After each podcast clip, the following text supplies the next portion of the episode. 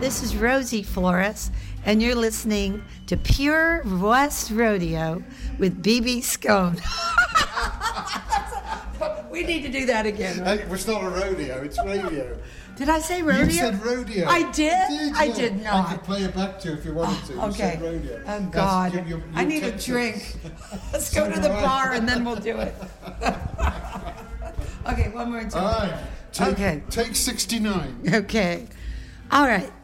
Hey, this is Rosie Flores, and you're listening to BB Skone on Far Rodeo. Wait a minute. Uh-huh. Far West Radio. Pure West. Oh, on Point Pure. okay, uh, okay. Uh, pure West. I think you definitely need a drink. Okay, let's try it again. You're probably getting a large spliff as well. Okay, all right. Calm, calm. Hi, this is Rosie Flores, and you're listening to Pure West Radio with BB Skone. Yeehaw!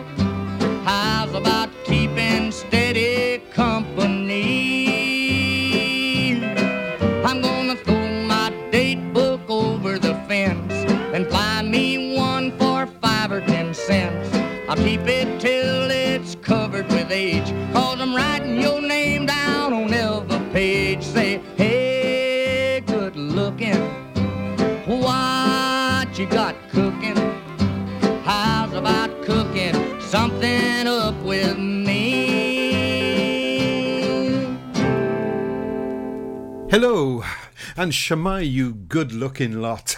Thanks for joining me once again for a gentle ramble through the landscape of BB Skone's countryside. What you got cooking tonight?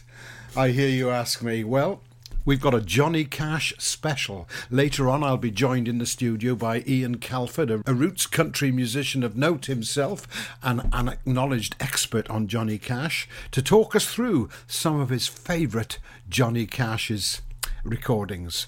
To continue, here's a recording by Billy Joe Shaver, who sadly passed away a week or two ago.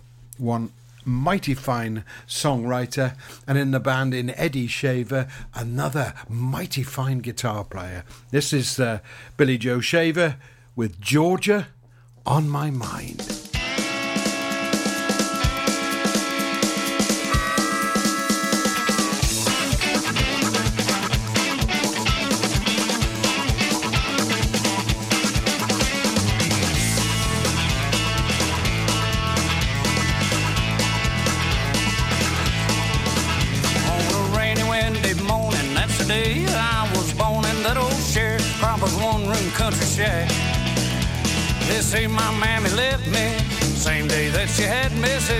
Hit the road and never once looked back. And I just thought I'd mention my grandma's old age pension is the reason why I'm standing here today. I got all my country learning, milking and a churning, picking cotton, raising, hailing, baling hay. I've been to Georgia on a fast train, honey. I wasn't born no yesterday. Good Christian raising and a eighth grade education. Ain't no needin' y'all to treat me this way.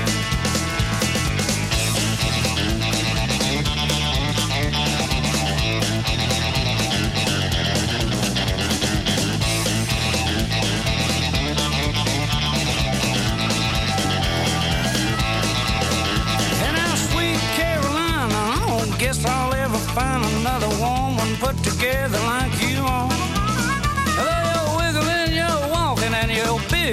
talking, your brand new shiny Plymouth ragtop car. Hey, let's hurry up and wait in this world of give and take. Seem like a hasty makes for waste every time. I declare to my soul, when you hear those ages roll, you better know I'm gonna get my share of mine.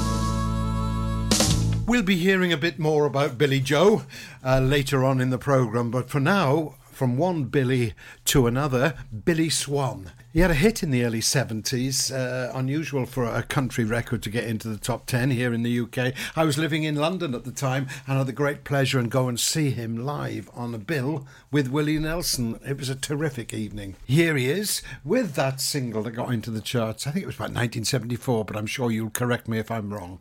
I can help. Billy Swan.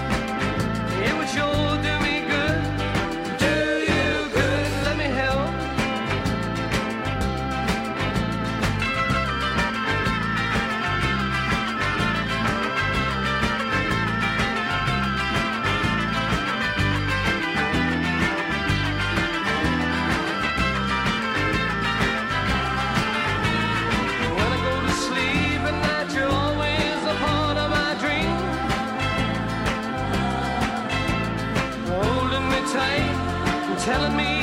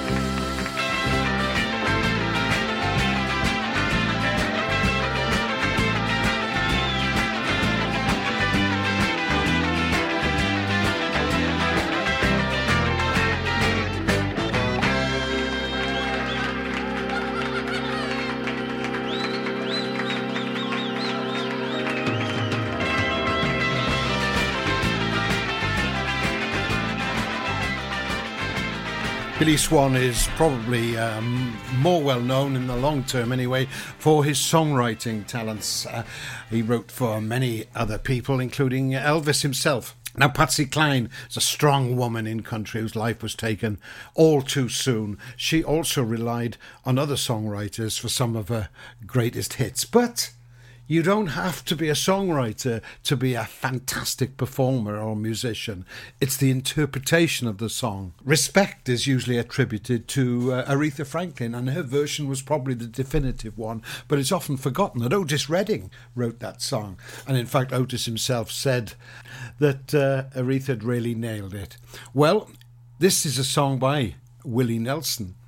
And I think Patsy Cline has really nailed it as well. It's called Crazy.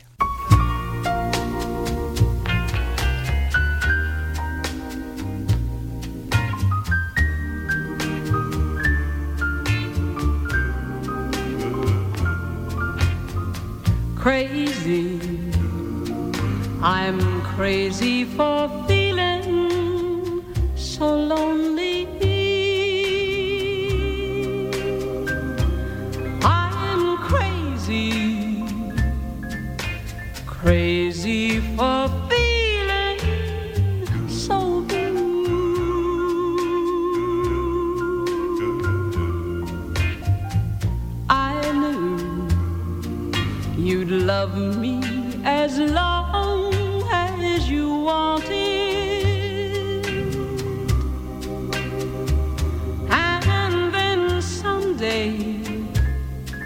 You'd leave me for somebody new.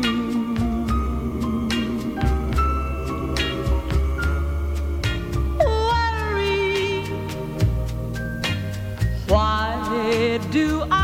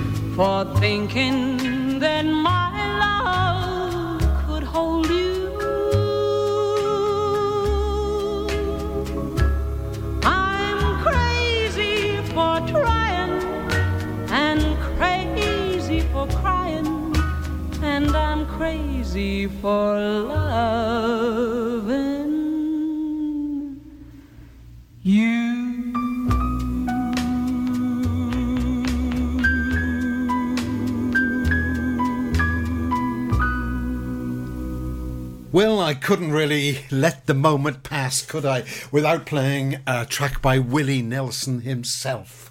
Now 87 years old, 87. I think he attributes his long life to the ingestion of Mary Jane quite a bit. But folks, do not try this at home. What a career he's led. Uh, absolutely amazing songwriter and a performer, still playing that battered old guitar. Aptly enough, Here's a song called On the Road Again. There's going to be a lot of songs about roads tonight. Well, there often is in country. And Willie Nelson has spent more time on the road than most of us have been alive, probably.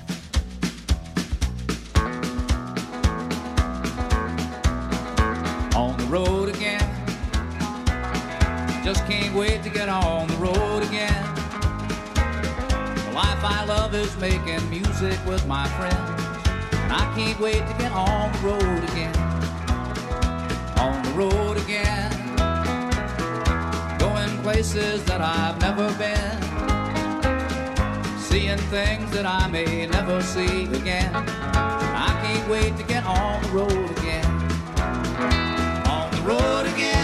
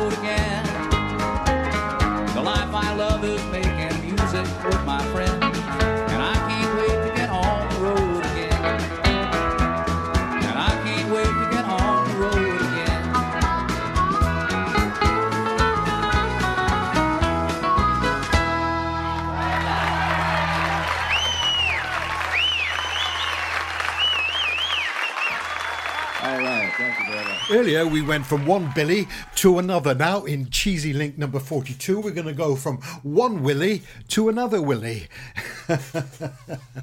he said, adjusting his mullet and pushing the sleeves of his jacket up beyond his elbows. From Willie Nelson to Willie the Wandering Gypsy, although they could be the same person, couldn't they, really? But Willie the Wandering Gypsy is a song written by the late Billy Joe Shaver and appears on the latest album by Pembrokeshire's Ian Calford, a roots country musician of renown. The album's called Wood and Wire, and on it, Ian performs his favourite country music's music in his own inimitable rootsy country style, uh, accompanied by Dave Luke on mandolin and Carl Bedis on acoustic bass. Ian will be talking immediately after that to us about uh, Johnny Cash because Ian is an acknowledged expert on the music of Johnny Cash. In fact, he plays it a lot in his act himself, and his father, Calford, was renowned as the Welsh Johnny Cash.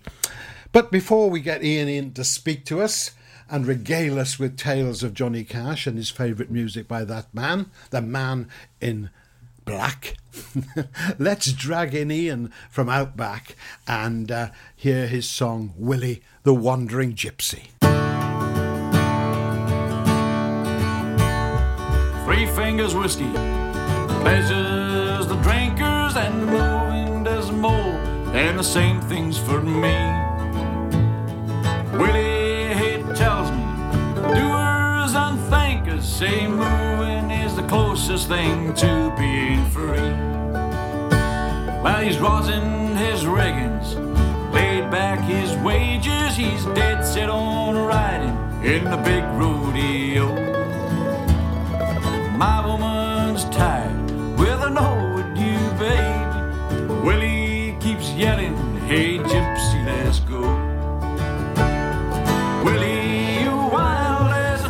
Texas blue northern, a ready roll from the same makings as me. Well, I reckon we're gonna ramble till hell freezes over. Willie, the wandering gypsy, and me. Ladies will surely take off your favors and will surely warn you they never will that can put brand or handle on Willie the wandering gypsy and me. Well, we dance on the mountains, shout in the canyons, swarming a loose herd like a wild buffalo. Jamming our heads full of figures and angles, telling us stuff that we already know.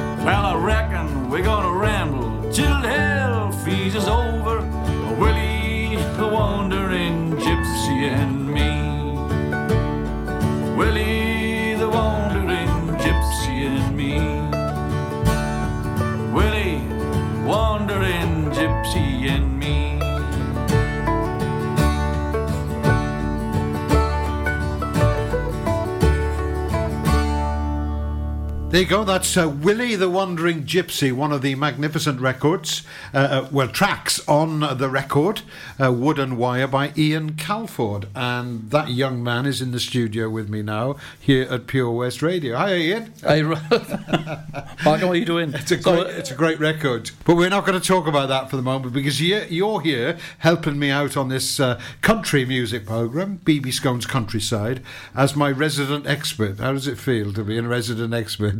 Honoured, privileged. I'm, I'm happy to be here as always. And it's incredible the amount of knowledge that Ian has got about the country scene, not just here in the UK, but all over the world. It's amazing. And we're privileged to have him talking to us uh, and sharing his knowledge with us. Who have you chosen, or what have you chosen uh, for the first one, Ian? Obviously, uh, I had a sort of think about this, uh, but I had to come down to the. It Right. had to be Johnny Cash to start with for me. I could have talked about Jimmie Rodgers. I could have talked about Hank Williams.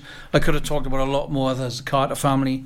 And of course, you've developed a reputation yourself as a man who plays a lot of Cash songs in his act. You made an album, Strapped for Cash, in, in Memphis, was it? Yeah, it was a, uh, it's split between Memphis and Nashville. Actually, we did three, but obviously there's a story behind the third one why it wasn't released. I fell into a bit of a disagreement with the record company, but that's for another story. um, but yeah, I love Cash. Never been a tribute guy. I've always sort of prided ourselves on on the sound of it rather than the uh, the vocal kind of side of things. Really. You, your band backed Tommy Cash at one point as well, uh, Johnny's brother, I believe. Yeah, four times, yeah. I saw your the drummer in your band uh, recently, Mark Kemlow, when I went to the Rosie Flores gig. He had some interesting tales to say. Oh, we had a great time. Uh, Mark Mark uh, refused to speed up a song that uh, Tommy wanted to do a little bit faster, and Tommy was making hand gestures behind his back whilst we were on stage, and it was an interesting uh, moment to be honest. But Yeah. yeah, it was great. Elvis didn't really use a drummer at the beginning, and Cash didn't use many drummers, did he? No? Cash never used a drummer. Actually, contrary to popular belief, when they went into the studio uh, to do audition for Sam Phillips, 1954, um, there were there were four of them that went. Um, Oh, right, I didn't the, know the, that. The fourth member is never spoken about, and his name was uh, A. W. Red Kernodle, and he was a, st- he was a steel guitar player. There's some say that he auditioned with with uh, I was there when it happened, and some say that he auditioned with um, uh, Wide Open Road. Two different two different stories. We'll never really know the truth because everybody that was involved had all gone. But uh, th- there is a recording of uh, Wide Open Road with Red Kernodle on it, plain steel, and this goes back to sort of um, mid uh, mid-August of 50, 54, 1954. Uh, it was it was thought that he got stage fright and he didn't want to play again, and nobody had ever heard of him since. One of the songs that he recorded at Sun Studios, you've chosen to open up with tonight. Explain why. Well, I, I chose Hey Porter because um, uh, it, it, that was like a lot of his early Sun uh, songs w- were written while he was in the Air Force. He was in Germany, and at the time he was married to uh, Vivian Liberto, and he used to write songs uh, basically to remind himself of, of being home with his with his at the Family. time girlfriend. Yeah. And Hey Porter he'd written as a poem uh, for Vivian. When they went to Sun Studio to do the audition, he didn't use any of those songs for the audition. He used, as they say, either is either I was there when it happened, which was a popular gospel song at the time, or Wide Open Road. It is when Sam Phillips decided that uh, he would record them. Uh, he wanted them to record one of their own songs. It was Hey Porter that Cash chose, and they did two takes. Um, obviously about a about a guy in a train on his way home. Okay, well, we listen to that now, Ian. Uh, the, the good take, is it? The better This is a take? good take, but what a lot of people don't know is that although this was ri- this was recorded in the July of '54, it was never released until the May of '55. I mean, Sam was concentrating predominantly on Elvis at the time because Elvis When did was Elvis make his first record then? It was S- Sun? July the fourth, '54. I mean, Cash was there early on as well. I mean, Elvis and Cash were there around the same time, you know. Yeah, yeah. Okay, right, let's hear Hey Porter. We'll talk some more uh, later on.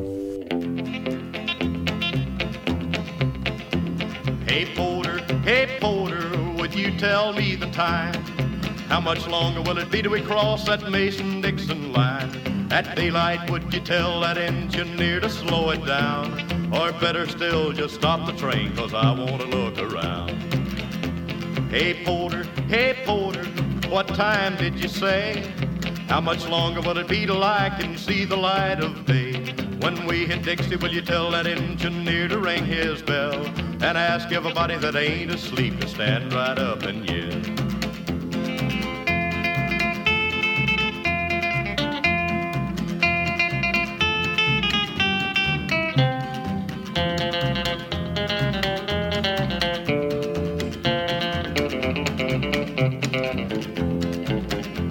Hey Porter, hey Porter, it's getting light outside. This old train is puffing smoke and I have to strain my eyes. But ask that engineer if he will blow his whistle, please.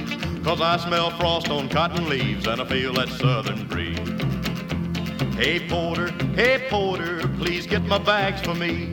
I need nobody to tell me now that we're in Tennessee. Go tell that engineer to make that lonesome whistle scream. We're not so far from home, so take it easy on the steam.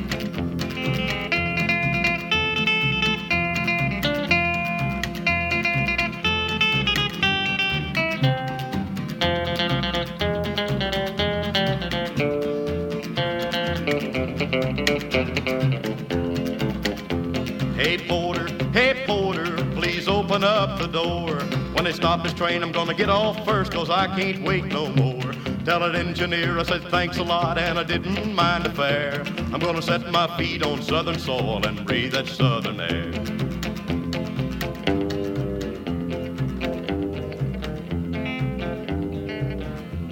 Absolutely amazing sound uh, that Sam Phillips got in the uh, Sun Studios there at Memphis, which is also where uh, Elvis first recorded it. Tell us a bit about the musicians that he was using, apart from the guy you did mention. Um, I've forgotten his name. A.W. Red Kernodle. How can I forget that name? I know.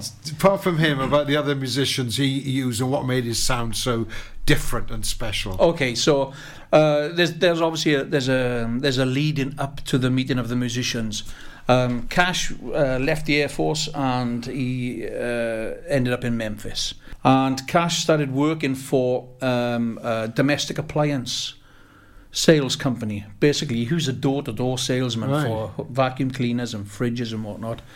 He was absolutely dreadful at, at this. One particular afternoon, he was listening to the radio, which was this. This would have been around about sort of well, just after Elvis had recorded "That's All Right, Mama," and um, obviously the song knocked him out of the water, and he was he was amazed at the, the sound of this. Nobody had ever heard anything like like this before.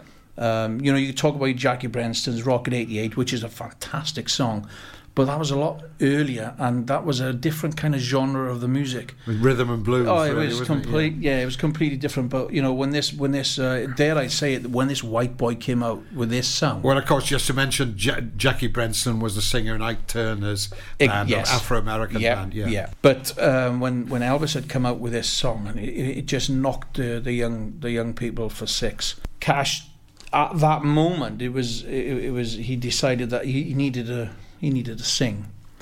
Because up until then, all he wanted to do was become a radio presenter. Because Cash was a trained radio operator in the Air Force. It was, Right. it was actually Cash that reported the death of Stalin back to the Really? to the Pentagon. Yeah, in 1953 Right. and uh, he intercepted a message, and that was his job, and he reported it back. to the- he walked into a garage, and uh, he saw this guy playing guitar, and uh, he basically, I mean, imagine had he have not walked into the garage at that time, or if Luther Perkins had just gone to get a cup of coffee at that moment, and it was Luther Perkins that. Um, was playing the guitar. They started talking. They hit it off immediately, and um, Luther invited uh, Cash around around his house. And they went around the house, and uh, Marshall was there because Marshall was another car mechanic, and Marshall. Marshall Grant. I'm Yeah. very sorry, the bass player, Yeah. but he wasn't a bass player at the time. All three of them were only rhythm players, and um, they all sort of sat around the house and started playing playing guitar and singing songs and stuff like that. this was um, July of '54. When you when you put the dates into context, from the moment they met to the moment that they went into the studio, to the moment that they recorded their first single, you're talking weeks. Wow. How old would these guys have been then? Still teenagers? Uh, I think Ca- uh, Cash would have been, when was that, 54, 1932, he'd have been 20, 24, 24. Oh, he's a, bit older. I thought he was born uh, later than. Elvis was younger. Elvis was, Ah. um, nine, Elvis was about 19 when you were Yeah, because he was 30, 40, 35, wasn't he? These guys kind of gelled straight away. And uh, Luther Perkins' guitar style, arguably at that period, certainly, uh, were part of the creation of the Cash legend, would you say? Absolutely, 100%. And it's not true that because he's a simple player that he's not very good. I mean, I've I've seen many, many, many, many bands, both in the US, over in Europe, and in the UK, try to emulate what Luther Perkins done, and I've only ever seen one person, uh, Oh. not with the ability to do it, but one person disciplined enough to maintain that sound. Um, fortunately, he plays with me, but um, but it, it was agreed that Luther would play lead, Marshall would play bass. None of these guys had ever uh, owned an electric guitar or an upright bass at the time. N- none of them. When you get together with three guys for the very first time, not knowing that what you're going to create is going to become a groundbreaking sound for, for musical history, which which it is. I think Yeah, Cash yeah. Cash has got the most identifiable sound in the history of music, and I'd, I'd all- question that. I'd say Chuck Berry as well. But well, okay, I'll fight but- you outside for Okay. that. but no, um, so you know, when all three of them come up with this, this sound, and it wasn't, Yeah, it wasn't unique. Yeah, it wasn't by mistake. It wasn't because this is what they wanted to try and do. It was because that's all they could do. There's a great line that uh, Cash says, "I'd play fast if I could, or I'd play good if I could." But you know, you listen to the early Sun stuff, and it's just absolutely, it's phenomenal. And uh, the louder it is, the better it is. People think there was only three people involved, so I've chosen this next song right. to knock that out of the water. And why? What is it and why? Right, so the song is Big River. Uh, again, written by Cash, but it's about a woman who commits suicide. She jumps into the Mississippi River. Um, but there's five people on this on this song. Um, recorded in uh, mid 1957, uh, produced by uh, Jack Clement. Right. Well, On that session was obviously Luther Perkins on guitar. There was Cash on rhythm, Marshall Grant on bass, but on drum, ba- bass drum, uh, was Billy Lee Riley. Really? A lot of people don't realise Flying this. Saucers Rock and Roll, Exactly. etc. So yeah, yeah. Billy played the bass drum on that song, and Jack Clement played open tuning acoustic, which is that big, powerful chord you hear, Wow, th- that's including a drum. Miss- Mr. Ian Calford is a really expert. He really knows his stuff. Um, but enough of him for the moment. Let's hear some more cash. Here is Big River.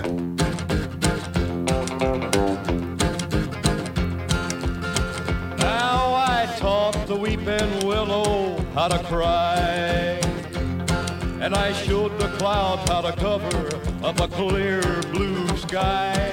And the tears that I cried for that woman are gonna flood you, big river. And I'm gonna sit right here until I die.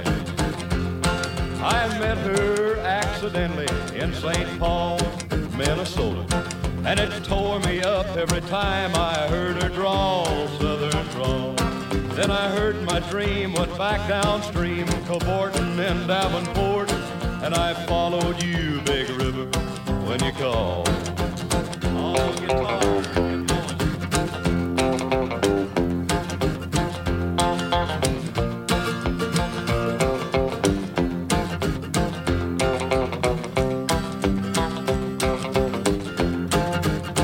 Then you took me to St. Louis later on down the river. A freighter said she's been here, but she's gone, boy, she's gone. I found her trail in Memphis, but she just walked up the bluff. She raised a few eyebrows and then she went on down alone. Now won't you bat it down by Baton Rouge, River Queen, roll it on. Take that woman on down to New Orleans, New Orleans. Go on, I've had enough. Dump my blues down in the Gulf. She loves you, Big River, more than me.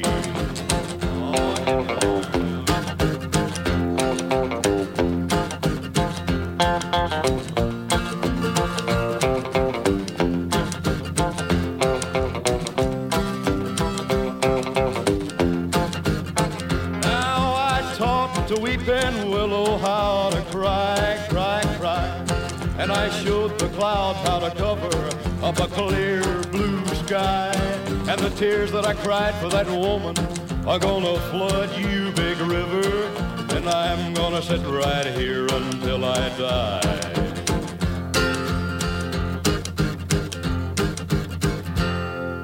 Big River, recorded by Johnny Cash, and five of them on the record, allegedly, according to Yeah, Ian, five. Uh, at Sun Studios. Now, at some point, uh, he moved. He, like Elvis, he left S- Sun Studios for a big record label. Elvis went to RCA. Uh, Johnny Cash went to. He went to CBS. And uh, why was that then? I think in all in all in all fairness, at the time Sam was concentrating predominantly on Jerry Lewis. I wouldn't say there was any resentment there, but I'm sure there was a little bit of envy there because Jerry Lee had a massive, a massive following in the South, uh, in, in America. Rightly so. If uh, if he's recording stuff like Great Balls of Fire, Sam Phillips is going to concentrate on him. Cash was approached by CBS and promised that if he went with CBS, he could record any gospel song that he'd wanted to record. And Right. that was what Cash wanted to do originally when he went to Sun. Really? So, of course. CBS had, had national distribution as well, and uh, uh, uh, going to sell more records than Sun was. Of course, I mean, I mean, there's far more distribution with CBS than there was with Sun. You know, I mean, Sun was still at the time predominantly a, a company where Sam would fill the boot of his car and go around and distribute Yeah, the albums yeah. in that way. I mean, some people say that you know Sam Phillips made a mistake selling Elvis to RCA. Do you think he made a mistake selling?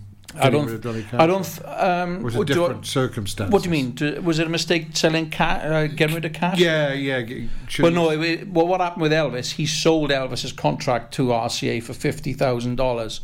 Cash left Oh, right, because Sam Phillips. What the point I was trying to make was uh, uh, Elvis's, to my mind, the music went downhill completely when he left Sun. His best recordings, bar a few, are the Sun recordings. Oh, I- I- did that happen to Cash? I think so. Um, I think, and Sam Phillips has uh, has been recorded in saying this. You know, when when uh, when Cash left Sun, something disappeared Yeah. in Cash's sound, and you know wh- when it was that three-piece kind of um, intense. It was rockabilly, you know. Rockabilly wasn't termed rockabilly at that time. They called it Western bebop, and um, you know, Cash was different. Elvis was different, but Cash was even more different because he, he he whipped up a frenzy in the audience uh, with just this simplistic sound that he had. So there was something electrifying about him. If I can interrupt you there, you said they were both different. I agree with you. How how did Cash get to this? Because we know nothing comes out of nowhere in art, music, or even science. What was Cash listening to? What had he been influenced by growing up? Okay, so as a young boy, Cash grew up in a place called uh, Dyess in Arkansas. But, it, you know, as a young boy, he would listen to the likes of the Carter family, uh, Jimmie Rodgers on WSM Grand Ole Opry on the radio.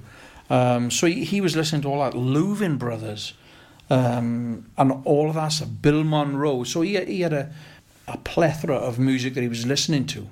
But, unlike any other artist, he went up in front of the mic and he did his own thing, his own style. You can't see, and Elvis was pretty much similar. I mean, Elvis never wrote his own songs; Cash did. Yeah. But you, you, when you listen to Cash, I don't think on the Sun label, especially, you can't hear any influence coming out. What's coming out is what they're producing. It's there's, there's no oh, well, you can hear Hank Williams influence there, or you can hear a Jimmie Rodgers influence there. He might have took lines from songs, but I I don't think you can hear any any other influence.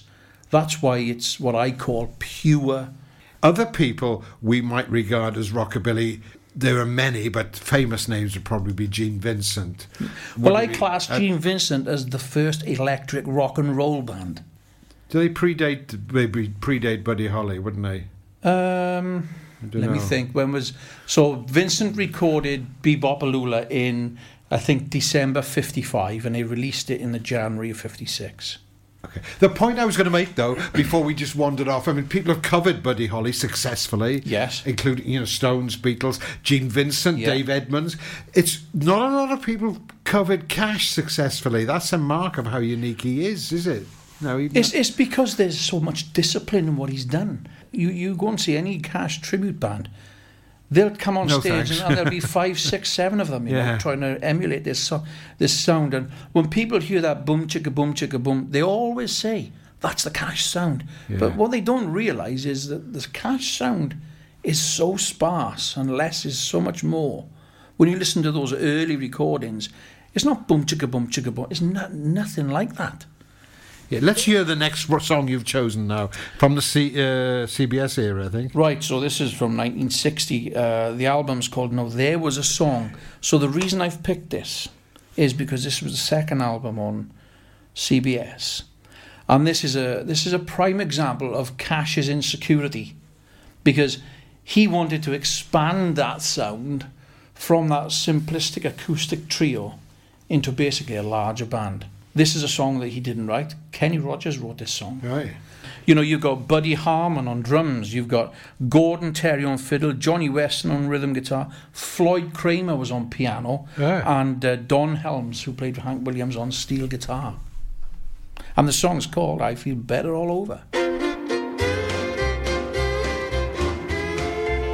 Well, I feel better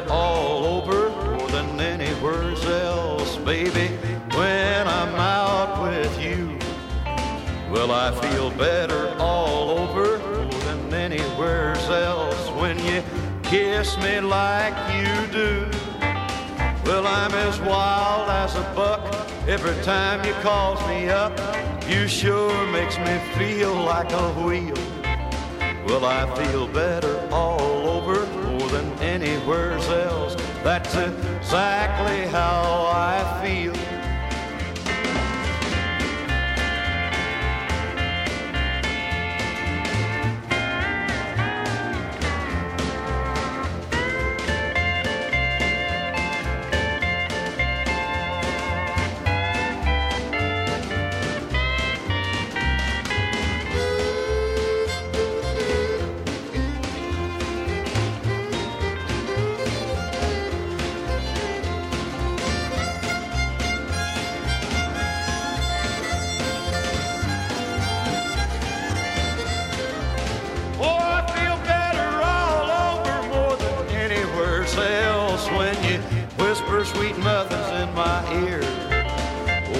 Feel better all over more than any words else. Anytime that you're near, well, my heart beats double time when you hold your hand in mine. You sure is a wonderful deal. Well, I feel better all over more than any words else. That's exactly how I feel. Oh, that's exactly how I feel. Wow, that's the first time I've heard that. It certainly is very different, Ian. It's not the boom chickity boom boom. Oh, it's not. boom. I mean, there's a lot more to cash than that sound. You know, I mean, but the nucleus of it is that that early that early style and that early sound. But um, you know, there's a lot more to cash out there. It's not just four songs. You know. And there's a lot more of cash to come, and Ian later on in the programme. Um, but for now, we're going to have a listen to something completely different. I knew a man, Bojangles, and he danced for you in worn out shoes, with silver hair, a ragged shirt, and baggy pants. The old soft shoe, he jumped so high, jumped so high.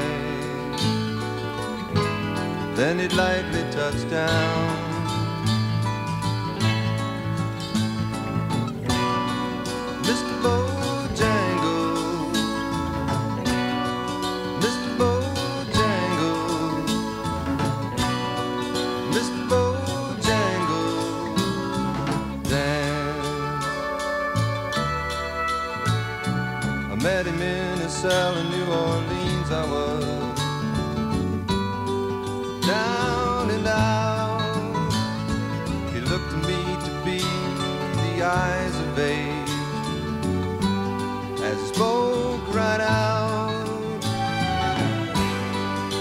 talked of life, talked of life.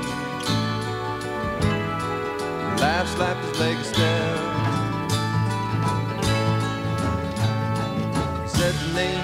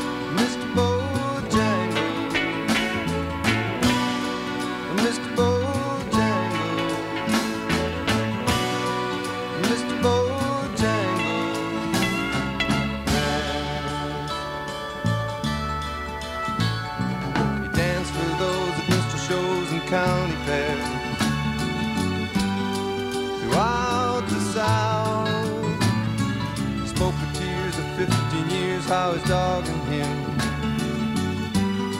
they traveled about. His dog up and died, up and died. After 20 years, he still grieves. Said I dance now at every chance in honky tonks. Drinks and tips. Most of the time I spend behind these county bars. Cause I drink a bit. He shook his head, and as he shook his head, I heard someone ask,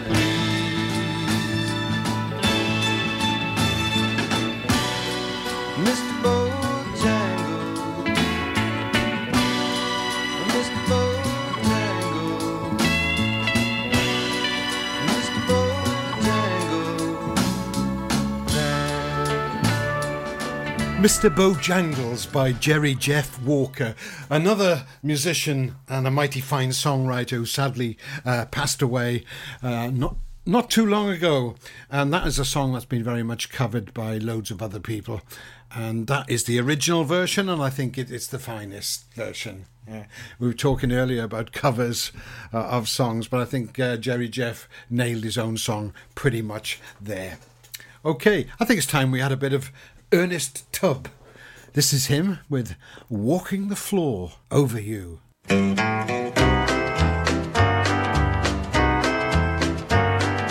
left me and you went away.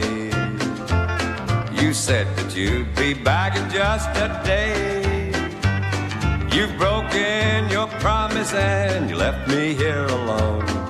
I don't know why you did, dear, but I do know that you're gone.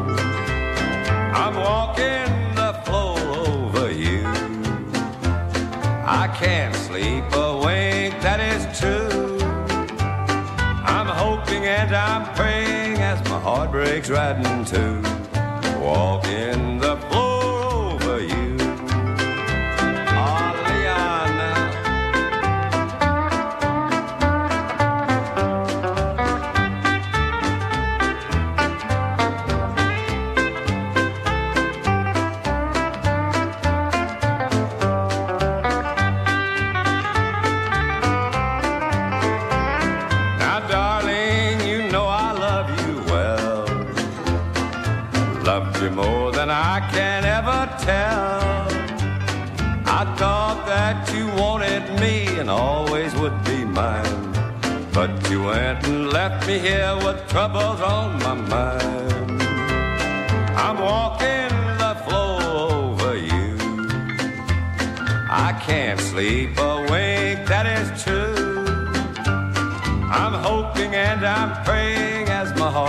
heart breaks walk in the floor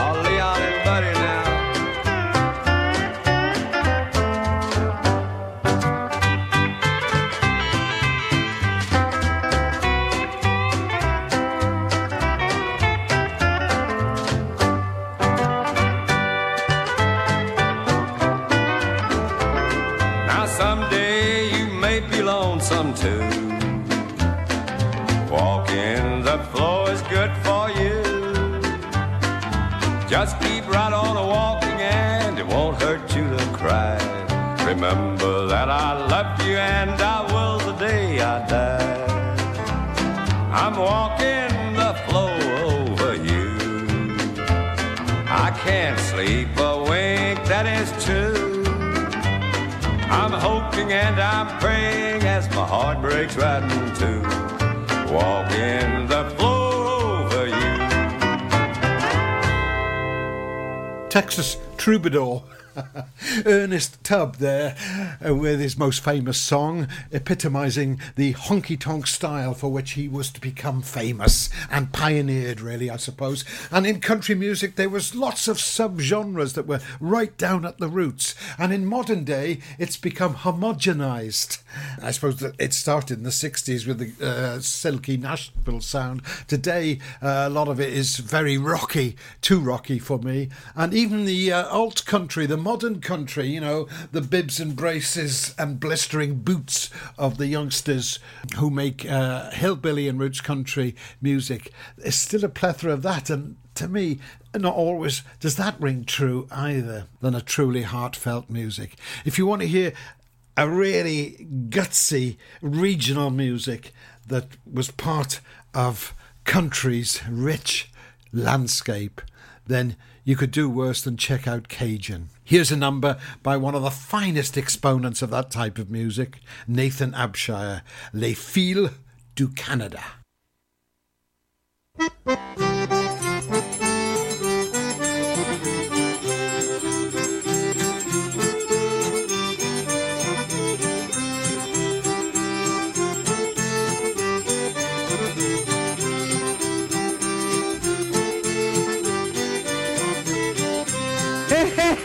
le du Canada, non li qualche Maria soldat. Hey, eh, eh, hey, eh, hey, non li qualche, non li qualche les gens coinceurs, j'ai demandé pour la marier, la partie s'en a été, s'en a été dans Québec, s'en marier dans Québec. Hey, hey, hey, du Canada, non li qualche ma vieux soldat. Hey, hey, hey, du Canada, non li qualche ma vieux soldat.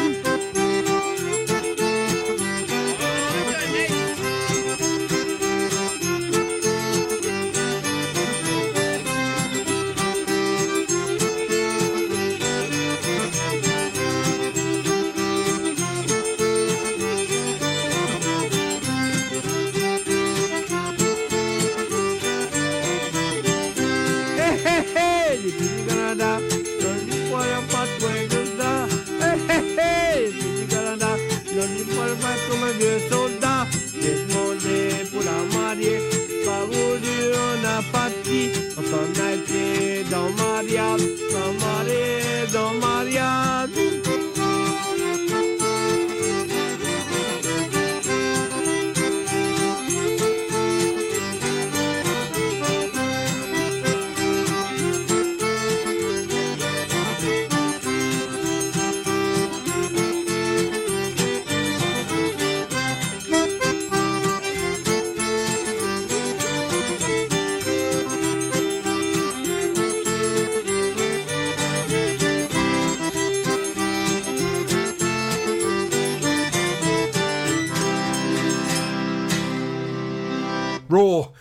passionate, energetic. It don't come much finer than pure Cajun, as exemplified there by Nathan Abshire.